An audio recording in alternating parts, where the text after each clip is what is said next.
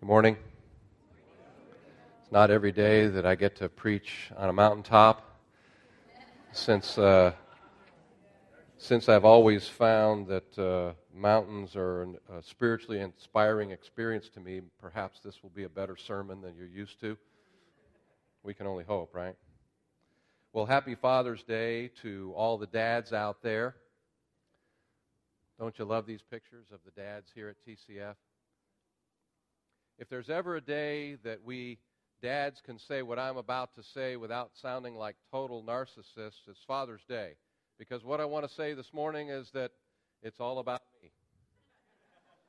It's all about me. After all, I'm a father, and it is Father's Day. So, at least in my house, it's all about me today. And if you're the dad in your house, then it's all about you.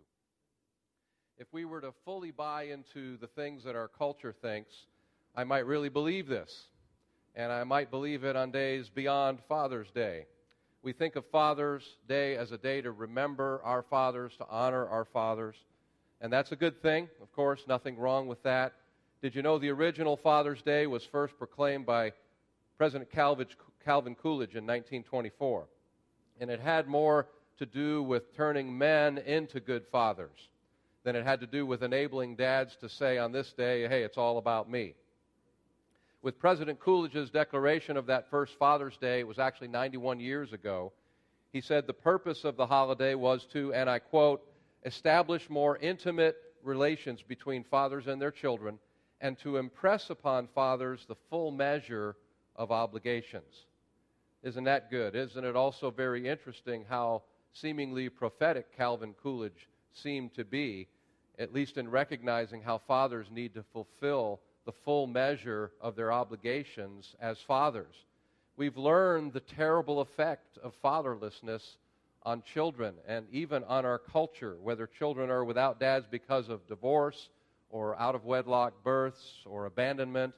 And now, knowing what we know about the social costs of this, you'd have to be a total idiot to deny that fathers who do not fulfill the full measure of their obligation of fathers, both financially and emotionally and even spiritually are putting their children and even our society at risk.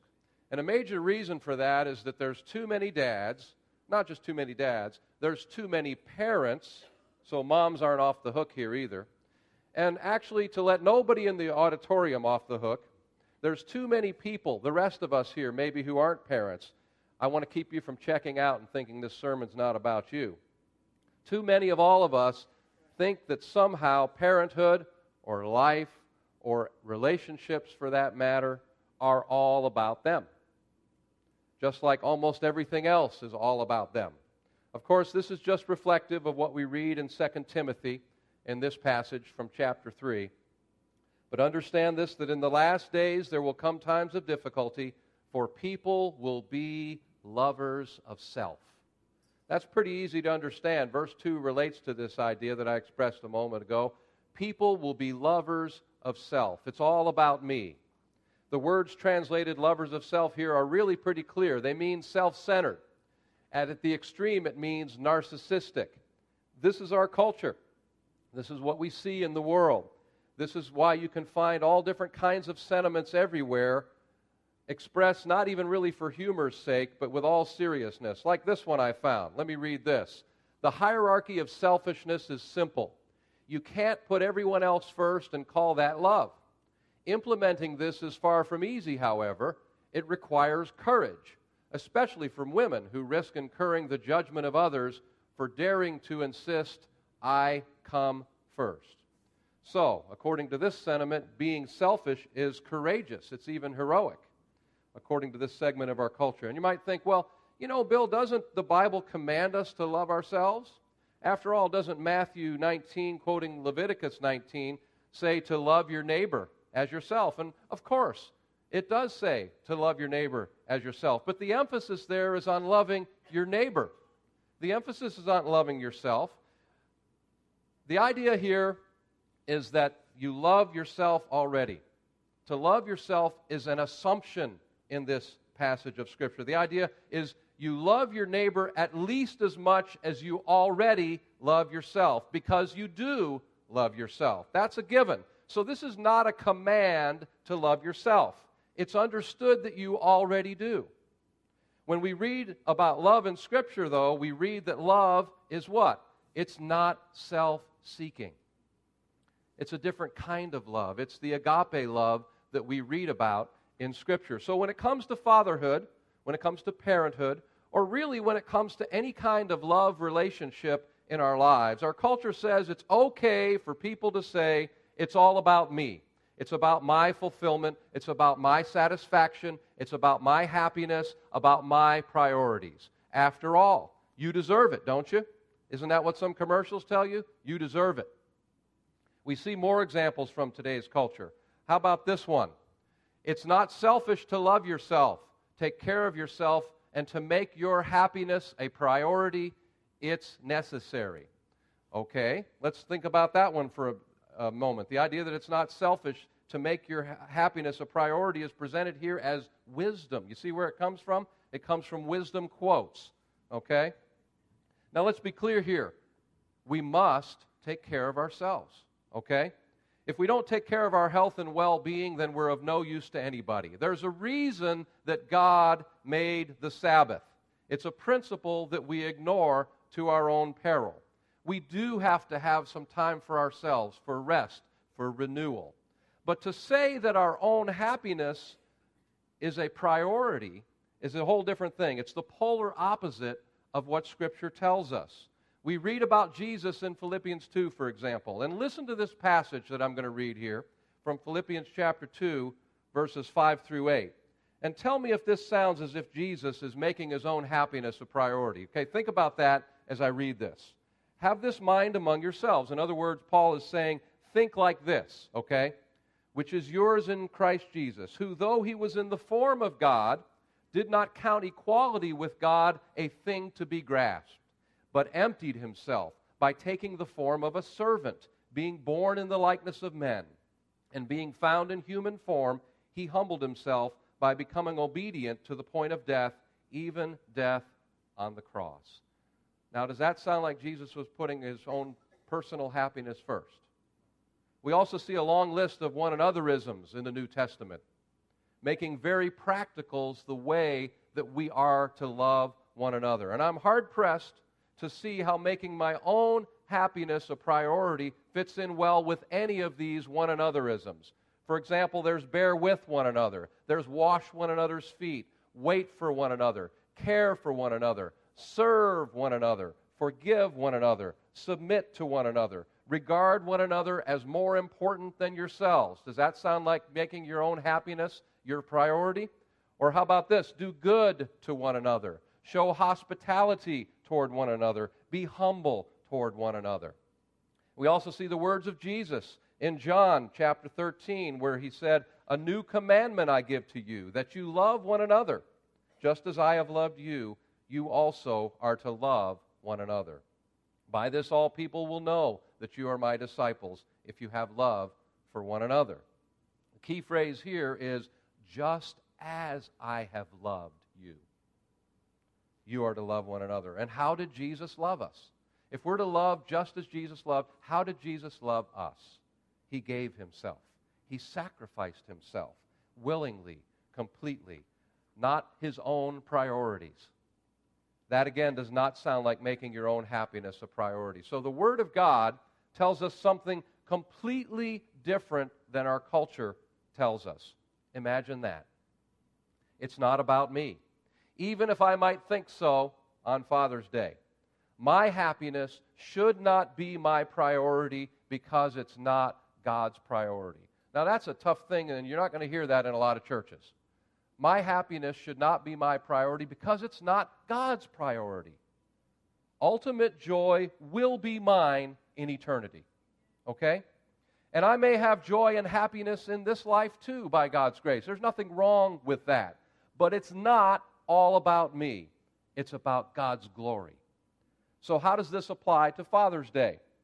Well, I'm about to tell you. It's because fatherhood itself, parenthood, is not about making me happy, but it is about making me holy. Let me say that again. It's not about making me happy, but it's about helping me grow into holiness in Christ. This is what I want to spend some time pondering this morning. Now, I think we can say this about many things in life, at least if we're followers of Christ, we can.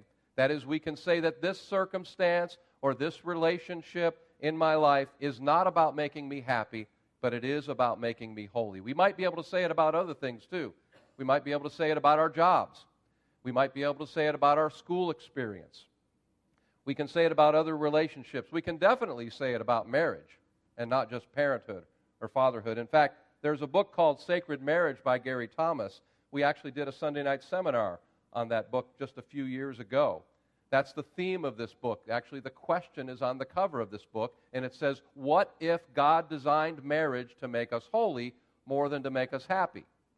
Now, I realize how unromantic that may sound at first blush, but think about it this way a marriage that develops holiness in us is definitely more romantic than a marriage that falls apart because one or both partners decide they're not happy. But as I read this book, I realized how many of the things that the author says about marriage are also true about parenthood. And in fact, after reading Sacred Marriage several years ago, I found that Gary Thomas had, in fact, written another book with the same theme applied to parenthood instead of marriage, and it's called Sacred Parenting.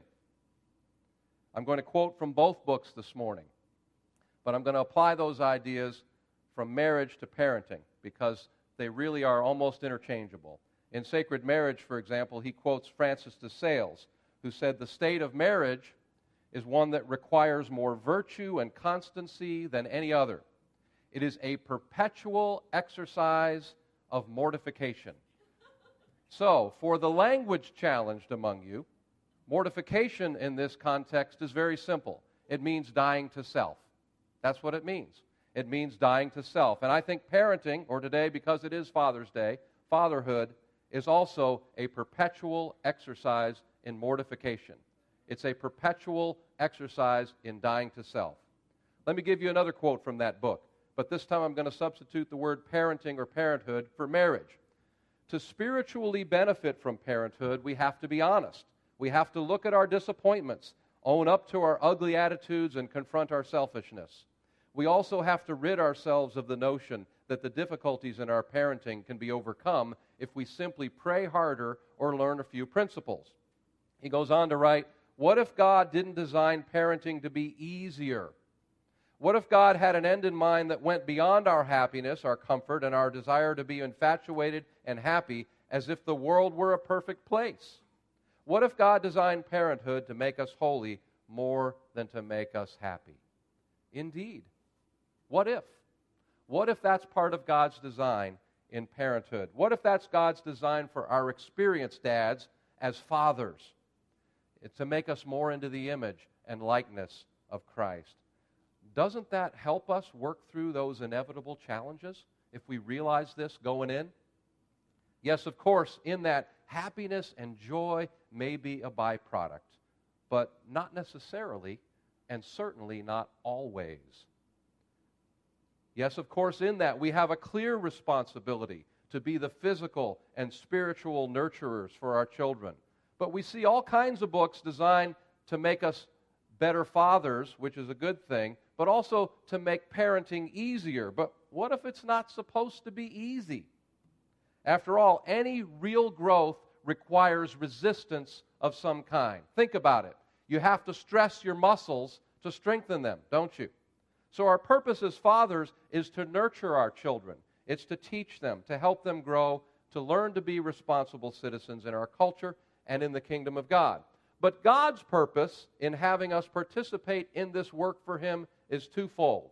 First of all, that we would be among God's agents in accomplishing these very important things in our children. But secondly, that He would use the experience of parenting to make us into His image. And it's all about me perspective on parenting might mean that everything's always perfect, the kids are always perfect, there are never any challenges as long as you do this, this, and this. You do it this way, and this way, and this way, and everything's going to go just fine. Practice this formula, and things will work out great. Hakuna Matata, no worries. Right? Your kids will never do drugs. They'll never marry the wrong person. They'll never stray from the Lord or get, in, or get into trouble. They'll marry rich doctors and lawyers and always make you happy.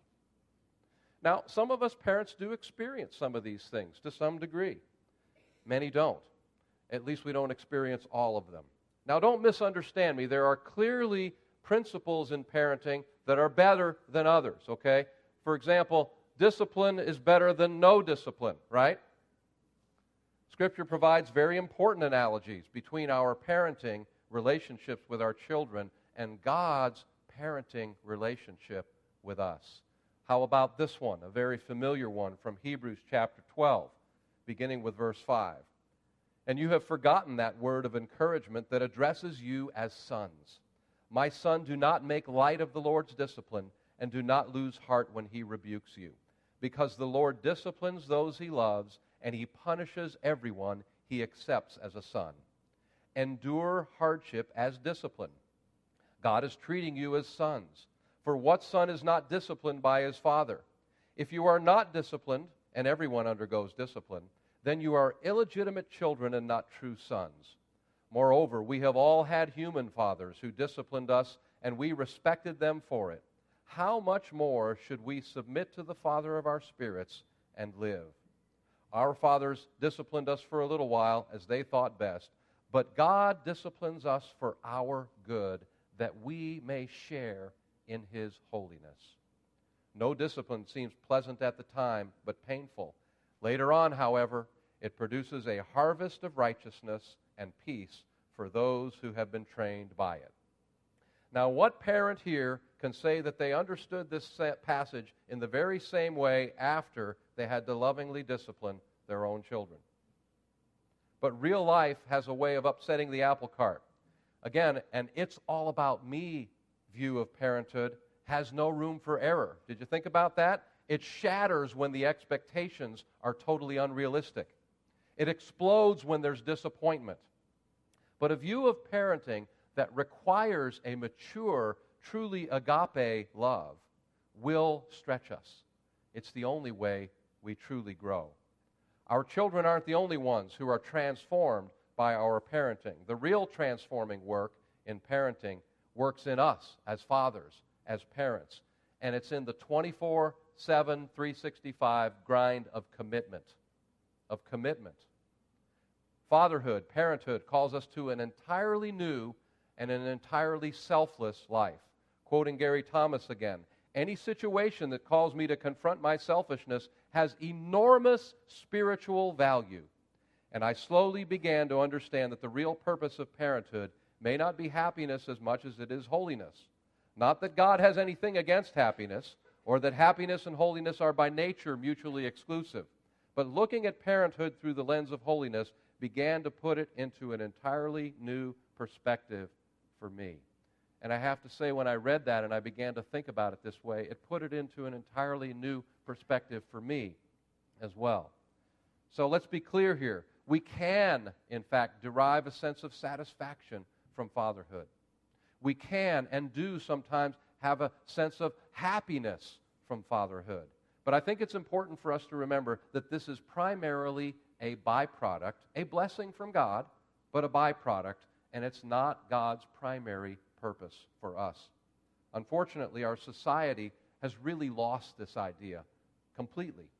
We see thinking like this in our uh, popular media, in movies, and television, etc. We see for example, the thinking that people with wealth, education, and independence often have few, if any, children. Did you notice that's true? We see that the good life for these people isn't defined by community, it's not defined by family, but by individualism, by the pursuit of unrestricted time to do whatever they want to do to bring them happiness and satisfaction and the freedom of self fulfillment. We also see that all of these things cost money. All of these things that our culture wants to do that do their own thing cost money. And we also see that none of these things translate into changing diapers or cleaning up spit up on your shoulder or uh, food the kids have thrown on the floor or working an extra job to pay for your kids' tuition or driving a used minivan or sacrificing your own wants or desires to help provide for others. The reality is, It no longer makes economic sense to have kids. Having kids is a poor financial decision, folks. Let me tell you that. The financial liability of raising a child to adulthood ranges from 700,000 to 1.5 million dollars per child, depending on whose estimates you believe. Now, if we buy into these purely financial and selfish reasons, we really should quit having kids altogether. But that's not what it's about, is it? In fact, that's what many people are deciding to do. Having kids really kind of cramps their style. It gets in the way of their personal goals and their financial goals. There's a book called The Childless Revolution. The book opens by reprinting responses that were um, received by Ann Landers. You remember the advice columnist Ann Landers?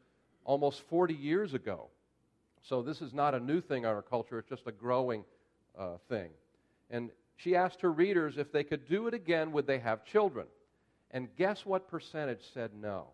Anybody want to hazard a guess? This is hardly a scientific survey, but the number is shocking to me nonetheless. 70% of the people in this little survey said no, they'd not have children again. A couple comments from this. One woman wrote, I speak from experience as a mother of five. Was it worth it? No. Not one of our children has given us any pleasure. God knows we did our best, but we were failures as parents, and they are failures as people.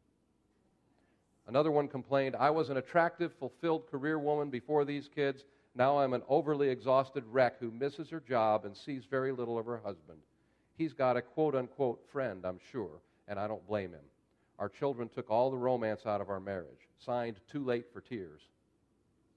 Now, it's interesting that in this book, instead of pointing out how incredibly callous and selfish these reasons sound, instead of noting that perhaps these attitudes might explain why your kids turned out the way they did, why this generation of children has so much trouble maintaining personal relationships. Here's what the author of this book wrote Maybe parenting is not all it's cracked up to be.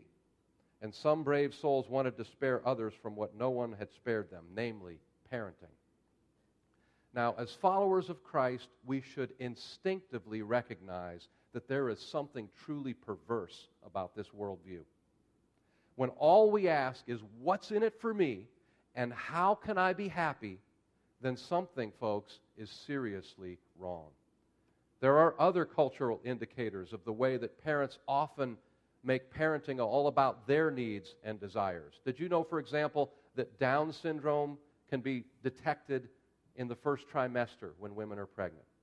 Women at high risk for having a child with Down syndrome first undergo a blood test at about 16 weeks, and then if the test is positive, they have an amniocentesis at about 20 weeks. Now, if the results confirm the initial findings, they nearly always have an abortion. One of the authors of the study, which found a way to detect Down syndrome in the first trimester, said that in light of this study, we should offer screening to all women in their first trimester. Do you understand the not so hidden agenda here? A test that enables doctors to identify birth defects before children are born will only be used for one purpose to eliminate those children. In fact, more than 90%, 9 out of 10, folks, of women who have this positive test for a Down syndrome child are aborted. 90%. Now, relating this to the idea of what we've been talking about this morning, what's the risk here for these women, for these parents, for the fathers and the mothers? Why are parents having all these abortions? Well, at least in the case of those abortions that are for Down syndrome, and again, 9 out of 10, it's clear that it's not to ease the suffering of the children, of these defective, quote unquote, children. They don't suffer. At least they don't suffer from Down syndrome. Now, there's a writer named Roberto Rivera. He has a son with autism. And he wrote that Down syndrome child, children are often aware that they're different, but any pain they may feel in this respect is caused by other people's reactions to the differences. From my own experience with my autistic son, I can tell you that David's autism troubles me a great deal more than does him. And this writer continues The inescapable conclusion is that the suffering we're seeking to avoid is that of the adults. How else do you explain the phenomenon of doctors being sued for the wrongful birth of a child with disabilities? Children with Down syndrome or other disabilities represent an unacceptable impingement on their potential parents' freedom. They have to work harder at being good parents, and they don't even get to show off with, My child is an honor roll student at bumper sticker. If that sounds harsh, well, it is. It's also true. We forget whose life we're talking about. We forget that in this sense, folks, it's not about me. It's not about me. My individual worth and the worth of my children is determined by who we are. We are people created in the image of God. Our worth is not in what we accomplish. We cave in to society's worldview by thinking that our children are somehow accomplishments. My primary role in life is not to fulfill my ambitions, and that holds especially true when I consider myself as a father. My role in life is to accomplish what God created me for. Our culture tells us that children are a burden. Our culture tells us that children rob us of our individual financial resources and our potential. But what does Psalm 127, verse 3 say about children? Children are a gift from the Lord. We have to define what gift means, though, don't we?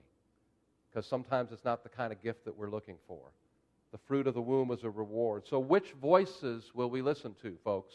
Will we conform to our culture or will we believe the Word of God? Children teach us, folks. They teach us. That's one of the gifts that they are to us because they teach us. From being a father, I've learned more about sacrifice.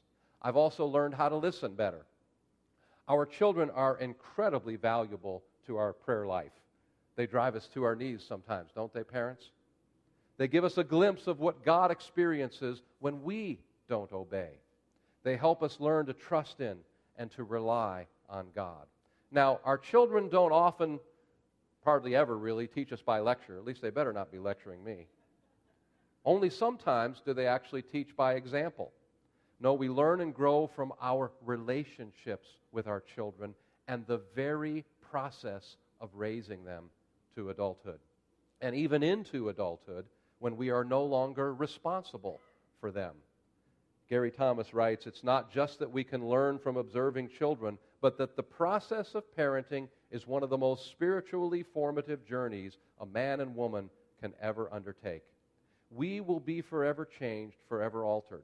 Spiritually speaking, we need to raise children every bit as much as they need to raise us. I can say a hearty amen to that. Children can teach us how to love unconditionally. They can help us understand God's unconditional love for us. Have your children ever done anything to disappoint you? Have your children ever done anything to grieve you, made choices that grieved you? Have you ever done anything to disappoint God? Have you ever made any choices that you realized grieved God because of your choice? Now, as a father, I believe that today I have a better understanding how I disappoint him, how I grieve him. Perhaps I understand more of God's love for me now than I did more than 28 years ago before I became a parent, back in 1987, before I had any children at all. Children can help us understand what sacrifice and devotion mean in a way that nothing else can. True devotion motivates us to stay the course, to learn patience, and to sacrifice our own comfort for the good of others. Things we learn from our experience with our children, they mold us and shape us into the image and likeness of our Savior, who did more than just sacrifice his comfort for the good of each of us. He gave his very life. Our love for our children gives us just a minuscule taste, just a glimpse, really, of God's great love for us. It continues into the toddler years and to the grade school years, and especially into the teen years when we learn what self will is all about from the other side of the coin. Not our own self will, but from seeing what we see. I love this cartoon of the teenage mouse. He says, I can totally get away with this as he sniffs at the cheese in the mousetrap that's likely going to kill him. How many of you have had teenagers and have thought about that kind of thing? Doesn't it make you think of God's loving care for us? Doesn't it make you think of His unconditional love for us? Doesn't it illustrate God's patience with us when we have to witness our own children's constant testing of boundaries, their constant acts of how far can they push things from when they're little? I have this visual image of Lisa with this Christmas tree. And it's a little ceramic Christmas tree, and she's reaching over for the bulb to pull it out, you know. No, no, no. And she's looking back like, okay, here I am. Are you going to stop me? Are you going to stop me? That's what I think of. And, you know, we do the same thing, folks.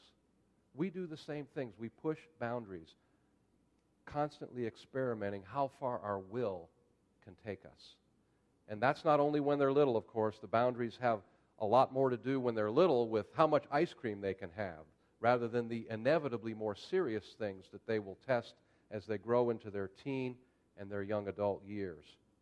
I can't tell you how many times I've watched my own or other people's children test these things and wrestle with what they're going to obey their own will or the truth of what they've been taught. I've thought, so that's what God experiences when I do the very same kind of thing. In different contexts, of course, but even as an adult, even as a devoted follower of Him. Oh, I don't know better. I hope I've learned from these things. I hope I've learned that God can shape me into a more wholehearted follower of Him, a more useful servant of the King of Kings, because of these experiences that I've had as a father. And we always hope our children learn from these things too. That's one of those things that we pray about a lot, isn't it, parents? Just as it's part of God's design for us to learn, even as adults. Our children help us distinguish what's important from what's not important. They help us see the clear difference between what's eternal and what's transient and passing. This is just a sampling, folks, of how being a father is not about me because it's not about making me happy, but it is about making me holy. Amen? Heavenly Father, we're grateful for your word. We're grateful, Father, that you love us as a father. We're grateful for the discipline that you bring into our lives, as we read in Hebrews. We're grateful, Heavenly Father, that you love us enough to correct us and to make things challenging for us, Father, so we can grow into our parent role, Father. But we thank you that this applies to all of us because none of our relationships are about me. None of the life circumstances are about me. It's about your glory. So, Father, help us keep that in mind, Lord. Today, as we celebrate our fathers, and uh, in the coming days and weeks, Lord, as we continue to follow and serve you and look to you as our source of supply.